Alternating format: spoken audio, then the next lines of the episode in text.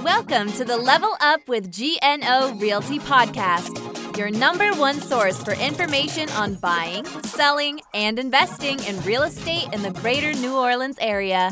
Now, here are your hosts, Braden Smith and Chuck Stahl.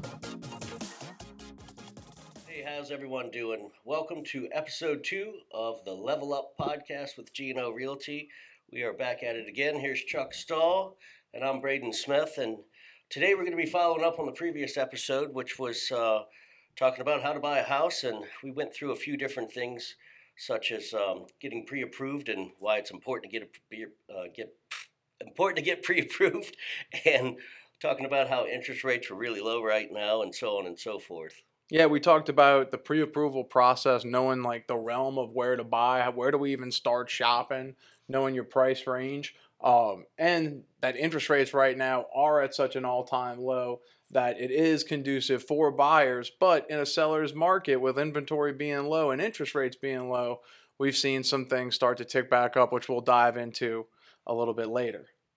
Yeah, as we talked about last time, we're basically in a situation with the current market where we have an oversupply of buyers and an undersupply of listings. So it's a highly competitive market for buyers, which takes a little bit more uh, due diligence on the buyer's part to be ready to buy a house.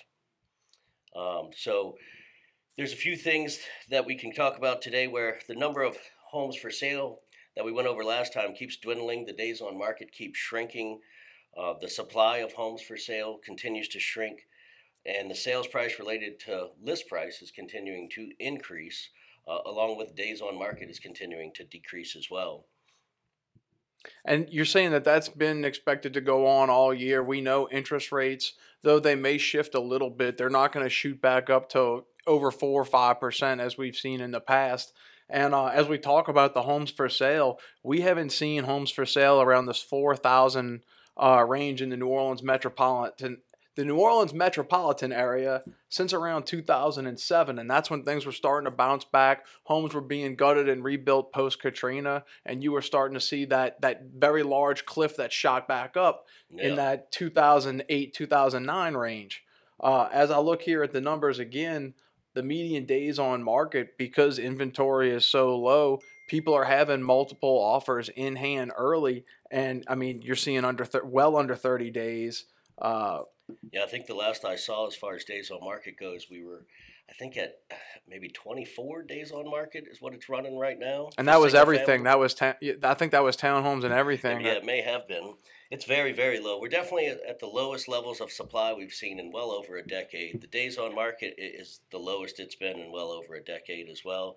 And that, that median percent of list price where homes are selling, running what, basically ninety-nine percent of list price or so? You are getting what you're asking for right now. I mean, and it's it's a, a question of, are things being priced so appropriately, or is it just such an aggressive market that is, hey, name your price right now, and it's going to be the right one? Yeah, and I think it's kind of a little bit of both. You know, the the current market situations are causing prices to continue to increase, and a lot of it's just due to the competitive nature of the market. So Uh, the median percent of list price, you said, is nearing ninety-nine percent, almost at one hundred percent, as we've seen before. We haven't seen this high since uh, around two thousand six. So we're talking about a fifteen-year high in percentage of median price to list price. Um, month supply of homes for sale, it's not the lowest it's been in my lifetime, but this is the first statistics where, as far back as the stats travel, the month supply is as low as it's been since around the two thousand seven uh, area. And again, remember, most of those homes were destroyed. Yeah. Yeah. I actually just looked at the months of supply again today as I was talking to a client of mine, and it's right at two point eight, I think, for single family homes right now, which is ridiculously low.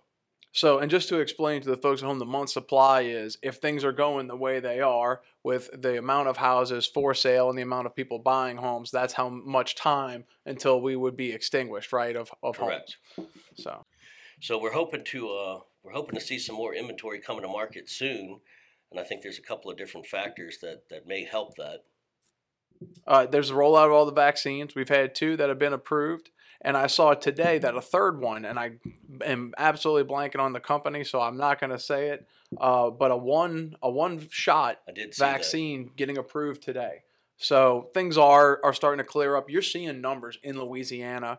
They're going down. Hospitalizations are going down. Deaths are going down. Some some light is at the end of this tunnel, this COVID nineteen tunnel, and and perhaps we'll start to see some normalcy and, and a little bit of opening back up of inventory. Yeah, I think so.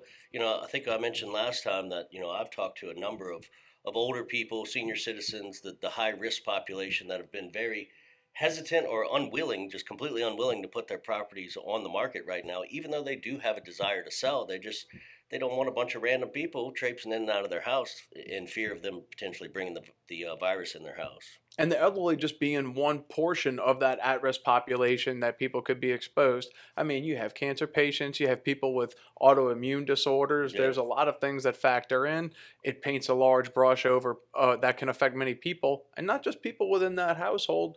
This is New Orleans. I mean, our, our families, we interact. I know how mine is. You know, Absolutely. it's it, it, one immediate family is really five or six immediate families. So, yeah, yeah we're definitely what I call a small big city. Yeah, without a doubt. uh, things, th- word spreads quickly here, and so do viruses. So, we were talking the other day, and you were saying to make sure that your agent does the due diligence on on the sellers before the process to find out. Now, what do you mean by that? Yeah, there are several things that you and your, your agent, when you're working with a buyer's agent, can do. And a knowledgeable buyer's agent will, will know these things already and kind of guide you in the process. But some of the things you can do when you're looking to buy a home, you find a home, you know, you go look at a bunch of homes, you find one you really like, start doing some research. You know, you start use that Google. Google, social media, you can find out all kinds of information. I've had times in the past where I had buyer clients that really wanted a house that they found it. This is the one. We want this house. And so we started doing a little Googling, looking on social media, and lo and behold, we find basically the seller's motivation as to why they're selling. They they put it on blast out there to social media, like, you know, we're moving to Indiana or something, and we got to be gone by this date. Well, now we got them. Right. Congratulations, everybody. Hope you're enjoying it. You know, you'll or you guys will be there by spring. Um, LinkedIn yeah. seems to be a great place for that too, where you can see people looking for jobs in certain areas. Being specific, you can yeah. find the, those people. Yeah, basically what you want to look for there is, you know, it may sound a little bit stalkerish, but, you know, what you're looking for is basically you're looking for two things, timing and motivation. What is the seller's motivation for selling, and what kind of timeline are they looking at? Because you can use those two things in crafting your offers to basically give the seller what they want. Uh, as opposed to other buyers that are really focusing their offers on what they want and need and not what the seller wants and need. And so if you can make your offer match the seller's wants and needs as close as possible, it's much more likely to get accepted. So would something like a closing date, a specific closing date, be something where you could be more flexible in, in favor of the seller to make your offer seem more appealing? For instance, they may not need to move right away, and housing would be an issue for a period of time. If they could delay the closing, that might make that offer more intriguing. Yeah, absolutely. You know, if you can find out a little bit of information about the seller's timeline, and part of that's just your buyer's agent calling the listing agent and talking to them and trying to pry any bit of information they can get from the listing agent as far as the seller's timing and motivation, so that you can craft that, that offer that best matches it. Now, a good listing agent is not going to give up that information very readily. You know, when I have someone, I, I'm the listing agent, and someone calls me asking a lot of questions, you know, I, I, I beat around the bush quite a bit, and I don't want to give up my negotiating position for my sellers. But there are plenty of agents out there that when they're asked questions, they just answer them. And if you are a good buyer's agent, you're going to ask all the questions you possibly can and see what answers you can get from that listing agent. About waiving contingencies. We talked about Uh, waiving certain things like perhaps a, a financing contingency. What are some other contingencies you might waive or amend or change? Is there are there some ways we can get flexible there? There's definitely some things you can do. You know, in a competitive market, especially if you're in a multiple offer situation, the kind of general rule of thumb is that the cleanest, the cleanest offer wins. And when I say clean offer, it's going to be the one with the least number of contingencies uh, for the seller. Um, and I'm sure that you've heard before in the past, a lot of people talk about waiving inspections, which I think we touched on last time, but I highly advise against that. You need to do an inspection or you don't know what you're getting, and, and you could end up, you know, buying a lemon.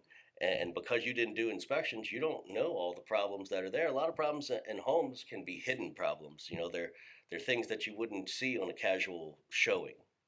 And and inspection reports right now are so high tech. Almost immediately from your inspector, um, one of the ones we used the other day, uh, I'll go ahead and give them a shout out. House Call. We got a full report with video, picture. Immediately, it, it had the prioritized number of things that needed to get recti- rectified. It had recommendations for specific inspectors, maybe somebody more certified, such as, you know, electricians, plumbers, roofers, whoever might need to take a deeper uh, look into a repair before you start uh, preparing that inspection response. Yeah, absolutely. And they, they've got some high-tech tools as well where, you know, they can check the A C system, the heat system, to make sure they're operating within the proper ranges that they're supposed to operate. They've got machines where they can check the level of the foundation of the house to make sure that there's not a big differential, which, by the way, in our market in New Orleans, pretty much every house is going to have somewhat of a differential to its foundation. Um, you know, I've, I've heard some inspectors say that up to a three or four inch differential is considered commonplace in the New Orleans area. You know, everything sinks around here, so our foundations do move a little bit more than other parts of the country, where in some some markets it may be a half inch to an inch is considered acceptable, but here we get a little bit more leeway with that. Don't bring a marble to a home inspection in New Orleans. You're going to be very disappointed, or you're going to have a lot of fun. Right. It, it's most likely going to roll, that's for sure. Yeah. So um, what about some other ways to be creative? Now, we don't want to waive the inspection period. We talked about that last week. Actually prompted me to make a little video that I want to put out, letting people know the importance of this inspection period. But, you know, is there other ways you can get creative with inspections? You can. You can shorten your inspection period, which in, in the New Orleans market, the customary time frame for an inspection period is usually ten to fifteen days, somewhere in that range. Um, so you can shorten that inspection period up to kind of entice the seller to accept your offer over another offer. However, that can be difficult to do when the market is as competitive as, as it is right now, with as many homes that are selling, because a lot of our inspectors out there are rather busy right now, and it may take three or four days to get the inspector scheduled and out to the house, if not five or six days. You know, so if you go too short on the inspection period, you, you may not be able to get an inspector out there in time. It's tough, especially if you need to get a second look at something. Right now with people, it's there's a lot of construction going on. There's, or I should say there's a lot of construction repair going on. So getting these service companies out to come take a look when their schedules are packed in that timely manner is very tough, and it makes your bargaining power uh, a little bit weaker. Yeah, absolutely. I'll give you an example. Just a couple of weeks ago, I was working with a buyer client where we went through our inspections, and then it was one of those situations where the inspector said, you know, you need to take this a little bit further and get a licensed plumber out here to look at a situation we had with the plumbing. And I called up my regular guy that I use for plumbing uh, situations, and he was like, man, I'm at least a week out right now to even come look at anything. I've had the same thing. And friends, you know, people that I know I can pick up the phone and call, and they, you know, guys go all the way back to high school, and they're they're telling me their their schedules are packed right now. So buyers, keep that in mind when you're crafting offers, when you're thinking about getting creative with the inspection period. Know that you are you're giving yourself a not a lot of wiggle room when it comes to getting those secondary inspections done. Yeah, and I think the most important thing to keep in mind with the with the time frame for the inspection period is, like you said, if you have to get a secondary inspection beyond the general home inspection, you need more time for that. So if you shortened your inspection period to, say, seven days rather than fourteen days, and it takes three or four days to get the inspector out there, and now you need a secondary inspection, so that now you got to schedule another time to get somebody out there, you may not have enough time. And you can ask the seller for an extension on your inspection period. Do they usually do that? They will, but now you're, I mean, it depends. They they may give you an, an an extension on your inspection period, but now you've already created a situation where now you're asking for more things from the seller. So if there's issues and problems you found during the inspection period, and then now you want to ask them for money off the sales price or for a repair credit, you're asking for more things. And the more things you ask, the less likely the sale's going to go well. Understood. Well, well, you were talking about um, making the deposit non-refundable when we were talking off air. Now, explain it to the average listener who doesn't understand that, well, a deposit, I lose a deposit when something, you know, expires anyway. That's not so much the case in a general Louisiana real estate contract. Go um, ahead and elaborate on that. Yeah, your deposit basically serves a couple of purposes. And for one, it's kind of a good faith gesture to the seller saying, hey, look, I'm serious about buying this house.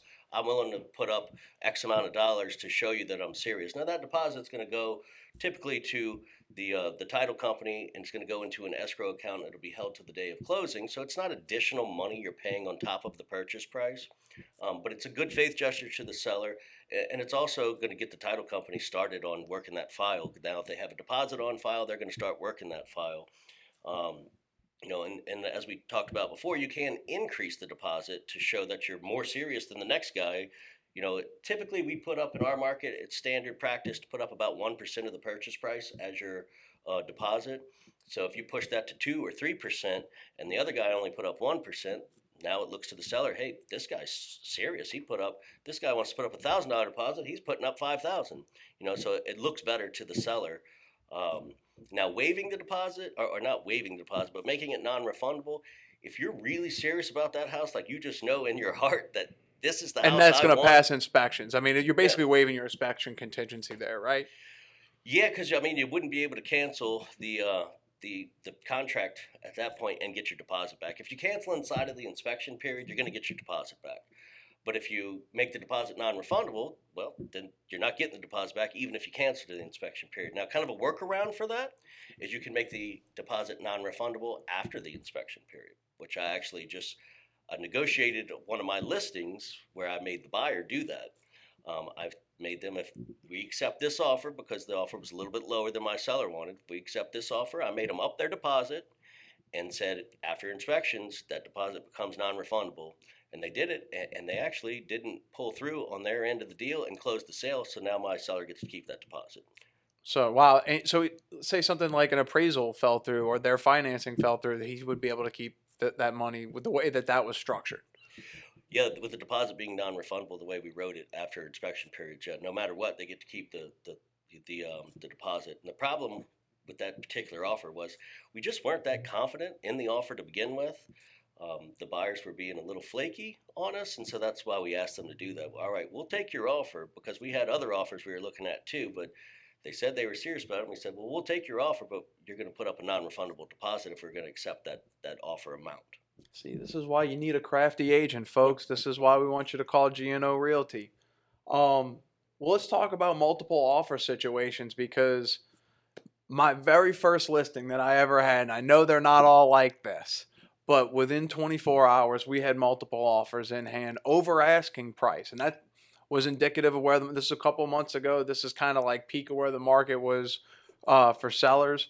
But talk about some ways that people can be creative knowing they're going to be in multiple offer situations more than likely, especially with a hot property that comes out. Yeah, I mean, it's it's become pretty commonplace now to deal with multiple offers, especially on the, the hotter neighborhoods, hotter properties. And so there's a couple of different things you can do in that multiple offer situation on the buyer's side to try to strengthen your offer. And one of them is using what's called an escalation clause. Um, they're not very common in our market. They're more common in some other markets, but they're perfectly legal to do. Uh, and it's basically you're going to put a clause in your offer that says in the event that a higher offer comes in, when you think there's multiple offers coming, this would be before you're under contract. But if you think there's a higher offer coming in, you can say, hey, look, I'm willing to go X amount over the next highest offer up to a predetermined cap or max. Um, Anybody who's ever used eBay, setting your right. max bid, it's really the same scenario if you've done any kind of, uh, if you've ever been to an auction or done any kind of online bidding, it's basically like setting your max bid and letting them know the increments, right, in which you will climb to exactly. beat the next bid. Yeah, it works pretty much just like like you said, like eBay. Um, and it's just a simple clause you can put in the additional terms and conditions on the standard purchase agreement. So, outstanding. Um, you know, we skipped over a couple of things here. Um, one thing we wanted to talk about, too, when you're crafting those offers, is letting the seller pick the closing date. If you're not in a hurry to move, you know, if you don't have a certain date, you need to be out of another place by or this or that. If there's some way you can work it where you can say, hey, look, you seller, you can pick the closing date. If you want me to close in thirty days, or it needs to be forty-five, or it needs to be sixty, whatever you need, I'll work with you on that date. And that can that can go a long way with a seller for sure. Um, so we talked about letting sellers pick closing dates. Just to recap, Uh, making the deposit non-refundable in certain scenarios, making sure it's after that inspection period. That's what we really highly recommend. Um, you can shorten the inspection period, make sure not to eliminate it altogether. Uh, you can increase your deposit, not necessarily the overall price, but but your deposit.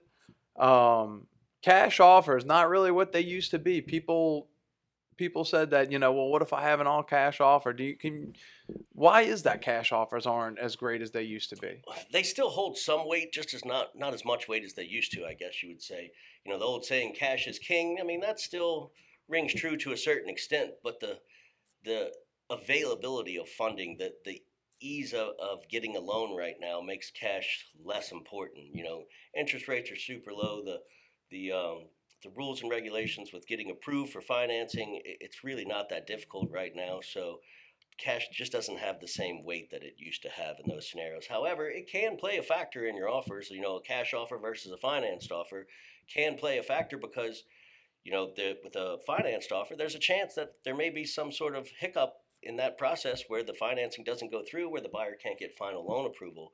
There is a kind of a workaround for that too, though, and that's if you have a good lender that you're accustomed to working with as a, as a buyer's agent. This is something that, as a buyer, you can ask your buyer's agent about.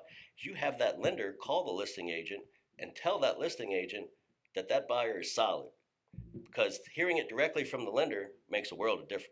And I've I've been there, and it's like, you know, people, especially on a Sunday, late on a Sunday when offers start flying in, and they're like, we don't have our pre-approval letter. But I've gotten a phone call from, you know, loan officers and agents saying, I can, you know, I can tell you, you know, hand to to to God that this person is ready to go for this amount. Yeah, and I mean, it's standard practice in our in our market, especially with the, the competitive nature of the current market, that you're going to submit that pre-approval with any offer or a proof of funds letter if it's a cash offer. But having that lender take that one little extra step and just making a phone call to the listing agent and said, hey, I just want to let you know I did issue that pre-approval and I've already looked over all of the buyer's information. They're pretty much guaranteed to go through here, because a lot of people, a lot of buyer agents in our market, honestly, they submit offers and they don't even call the listing agent. I've had it happen to me where I didn't get a text or a call or anything. I'm checking my email. Well, there's an offer. It just appeared in my inbox, and nobody even told me it was coming. Oh, that was nice. Right. Um, so you, you know, got to check to make sure it's not spam. You're like, wait a minute, let me see the return address on this. Yeah. Yeah, and it, it happens more often than you would think, too. But it's actually a rare thing. You know, I deal with a, a fair amount of listings, and it's a rare thing to get the lender to actually call me and, and basically back up that, that buyer client they have. It doesn't happen very often, but it definitely goes a long way. That's a great tip. So, and uh, the last one we had was to make sure that we keep our, our offers clean and simple, the least amount of, con- the fewest amount of contingencies, uh, the simplest language, the fewer variables, to make sure that we can have a clean sale, because you don't, you don't want to waste out of a contract. Right, right. right. So the, um, back into the multiple offer situation, we mentioned that an escalation clause is one one trick you can use there. Um, another thing that you can do is in the in the cash offer situation, you can waive that appraisal. Um, do you really want to do that? Depends on how bad you want the house, I guess. If you know that that is the house you want, you can waive that uh, that appraisal. What are you risking when you waive your appraisal when you have a full cash offer? You could potentially overpay for the property. Mm-hmm. Um, you'd have to work closely with your with your buyer's agent to have them really look at those those comparable sales closely to help guide you into, you know, is this purchase price within reason, or, or is it way out way out of the box here? Um, because you could potentially overpay. You know, the, any financed offer, the lender is going to require an appraisal because they're not going to loan more money than the house is worth. You know, so um, waiving that appraisal on a cash offer, it could be a little risky. So make sure if you're going to waive that appraisal to take a very good look at the market stats. Should be very easy for your realtor to pull up, but know what to be looking at. Make sure that you're looking at comparables to the home you're looking to purchase. Same amount of bedrooms, bathrooms within a certain area, within a certain zip code. Make sure that they're pulling reasonable comparables, things that would be considered true comparables if you're going to be playing that risky game. Absolutely. And, and another kind of little pro tip, I guess, if you will, is one thing a good buyer's agent can do for their clients, and if you can ask your buyer's agent to do this as well. They're going to set you up on a search based on your search criteria for the type of home you're looking for and the areas you're looking for and the price range you're looking for. And those are going to be active listings that are currently out there, active, available for purchase. Have them send you the same set of listings, but sold properties in those areas you're looking for that match your search criteria, so you can see what properties are actually selling for. Right, not just what people are testing the market with right now and asking for, and seeing, and that's just that's part of the nature of the beast, right? When when it Absolutely. is a seller's world. Yeah, I've been seeing a lot of that right now, where people are kind of pushing the envelope as far as they can. You know, a couple price reductions you're starting to see in, yeah. every morning when you see the hot sheets, and you're seeing more and more price reductions show up. Yeah, and you have some sellers really that they don't have a real need to move, or necessarily even a desire to move. But they're kind of testing the waters, like, hey, let's put it out there and see what happens. If we can get this price, yeah, I'll sell it. But it's typically going to be a price that's too high, and they're just kind of testing the waters. Hey, that's what we mean by level up, right? um, so making sure the offer is complete. Um, you were talking about that, making sure no errors. I was talking about this with another agent. Putting these contracts together, it really is like a homework assignment when you were a kid. You know, it's a, it's a fill-in-the-blank contract. The lawyers did the hard work. They wrote the words. Right. We fill out the terms. Mm-hmm. So making sure that your agent has everything filled out properly, the dates in properly, just making sure to put not applicable in certain boxes as opposed to leaving them blank, making sure it's a good, clean contract that can be signed without a lot of questions going back and forth saying, hey, can you have your client look at line number one fifty-six and make sure that that is exactly the right thing? Yeah, there's lots of little blanks that need to be filled out, lots of little boxes that need to be checked. And I can't tell you how many times it happens where I get just a sloppy, sloppy offer from, from some of the agents. And, you know, if you're submitting a sloppy offer and then I've got one that, that's filled out to the T, all the I's are dotted, all the T's are crossed, you know, I'm going to be more inclined to advise my seller to go with this offer, because it seems like that agent has a better grasp of what they're doing than dealing with this other one. Yeah, all all offers go to the client. That's our job. We must present all offers given. But the light in which we present those offers to our clients, you know, that can vary. So, well, we'll start to uh, kind of wrap up with the last uh, uh, tip that we have here. You were talking about the buyer love letter. Now, tell me about the buyer love letter, because I love this idea. It is something that, that can work, and it, it's something that can definitely not hurt. Um, and basically, a love letter would be your client, you or you as a buyer, submitting, writing a letter and submitting that letter through your agent to the actual seller of the property, explaining to them who you are and why you want that house. Um, you know, it could be some information about you and your family, and, and you could even do it in a video. You know, do it in a video, text it to your agent, and have them text it over to the listing agent to share with the seller. And basically, it's kind of it's a love letter about the house. It's why we love this house. You know, there's something to this, because the first listing I ever had, we had multiple offers in hand, and one of the offers that he was seriously considering was actually not as good with the price. It wasn't necessarily all the best terms. Now, some, you know, multiple offers, lots of variables. It wasn't all about price. But what I said was, I said, why this one? He says, they want it. They want this. They're gonna, they're gonna treat this place great. People have an attachment to their homes. It's Absolutely. Not just brick and mortar. It's memories. It's where your kid took their your first steps. It's where your dog um, scratched up the floor, but it doesn't matter because it was where you pet him and watched your T V shows, and it, it's very special to us. So that buyer's love letter. Though it may sound like it, and some people are bottom line and business minded, and they just they don't care, won't be moved by that. But human beings are emotional, and, and they can be moved by things like that. Oh, I absolutely agree. And you know, honestly, in my opinion, I think that most sales are based on emotion. You know, whether it's a purchase decision or a selling decision, there's a lot of emotion involved in that, and especially when it comes to homes, because people raise their families there. They start their lives. They get married. They buy their first home. They're starting a life there. They have kids. They raise kids. They have dogs. There's, you know, years, if not decades of, of memories and attachment to that property. So there's a lot of sellers out there that they want to know that the person buying their home or the family buying their home is going to treat that home like a home. Is it weird? Do you think of chapters in your life of like houses you've lived in, or like, but like, oh, that was when I lived on Lake Avenue. That was when I lived yeah. on this street. I think we like, all tell stories that way. Yeah. Know, back when I used to live over here, I used to live on this street, you know, and it's, yeah, like you said, it's different chapters of your life that are attached to these particular houses. It's funny how that works out. So as we mentioned before, we, we're doing a neighborhood video series here at G N O Realty, Um, where all of the agents are going to be involved in, in some of the different videos. We're basically going to be going around town showcasing some of the neighborhoods in New Orleans, in and throughout New Orleans. And officially, New Orleans has seventy-three named neighborhoods, and so we're we're not going to do all seventy-three because that's a lot and that would take a while. But we're get, definitely going to hit some of the hot spots. We're going to try to incorporate some of the local business owners in each neighborhood, showcase some of the local businesses, and a variety of different types of businesses. And if those business owners want to get involved in the video, we're happy to have them in the video. So if you or anyone you know owns a local business and they want to get involved, we're, we're happy to have them. It's basically free marketing for them. We're going to be putting it out all over social media. We'll tag the business everywhere we can and get them some exposure, and it gets us some exposure. It's a win-win. Come let us bring our camera into your place of business. I mean, it could be restaurants, gyms, uh, little shops, retail places, boutiques, whatever you are. We really want you to be involved. We, we're a part of the community. We want to work with you guys. We want to work together, and we want to spread the word of all the great things that are going on in these different neighborhoods to make people want to stay here in our local greater New Orleans community.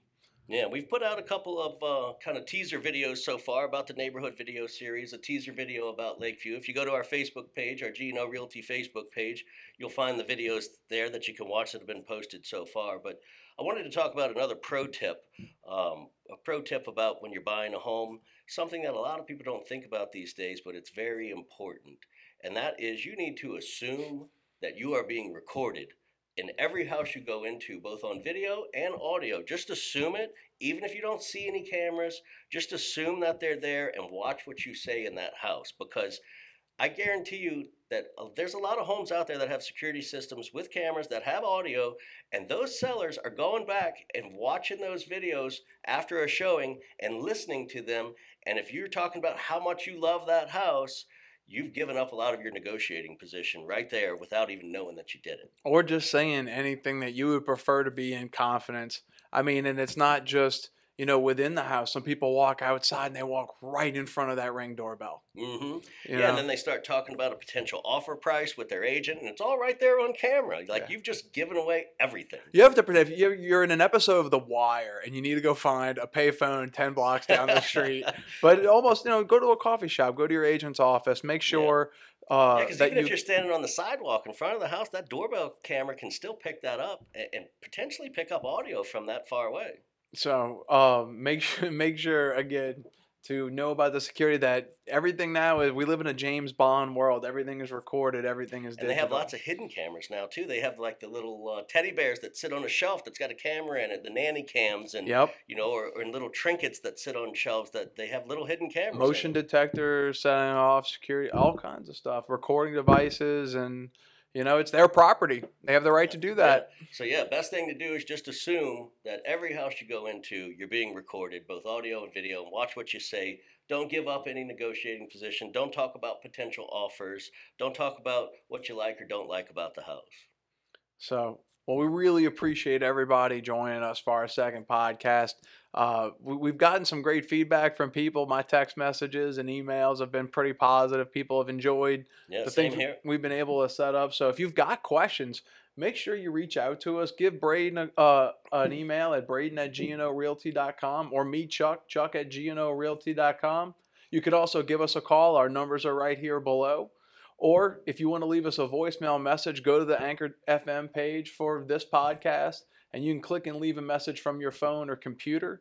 Uh, next week, we want to let you guys know we'll be talking about after the offer is accepted. Braden's going to give us a little more insight on how to set those timelines in place and make sure they're adhered to, um, and, and the buyer consultation.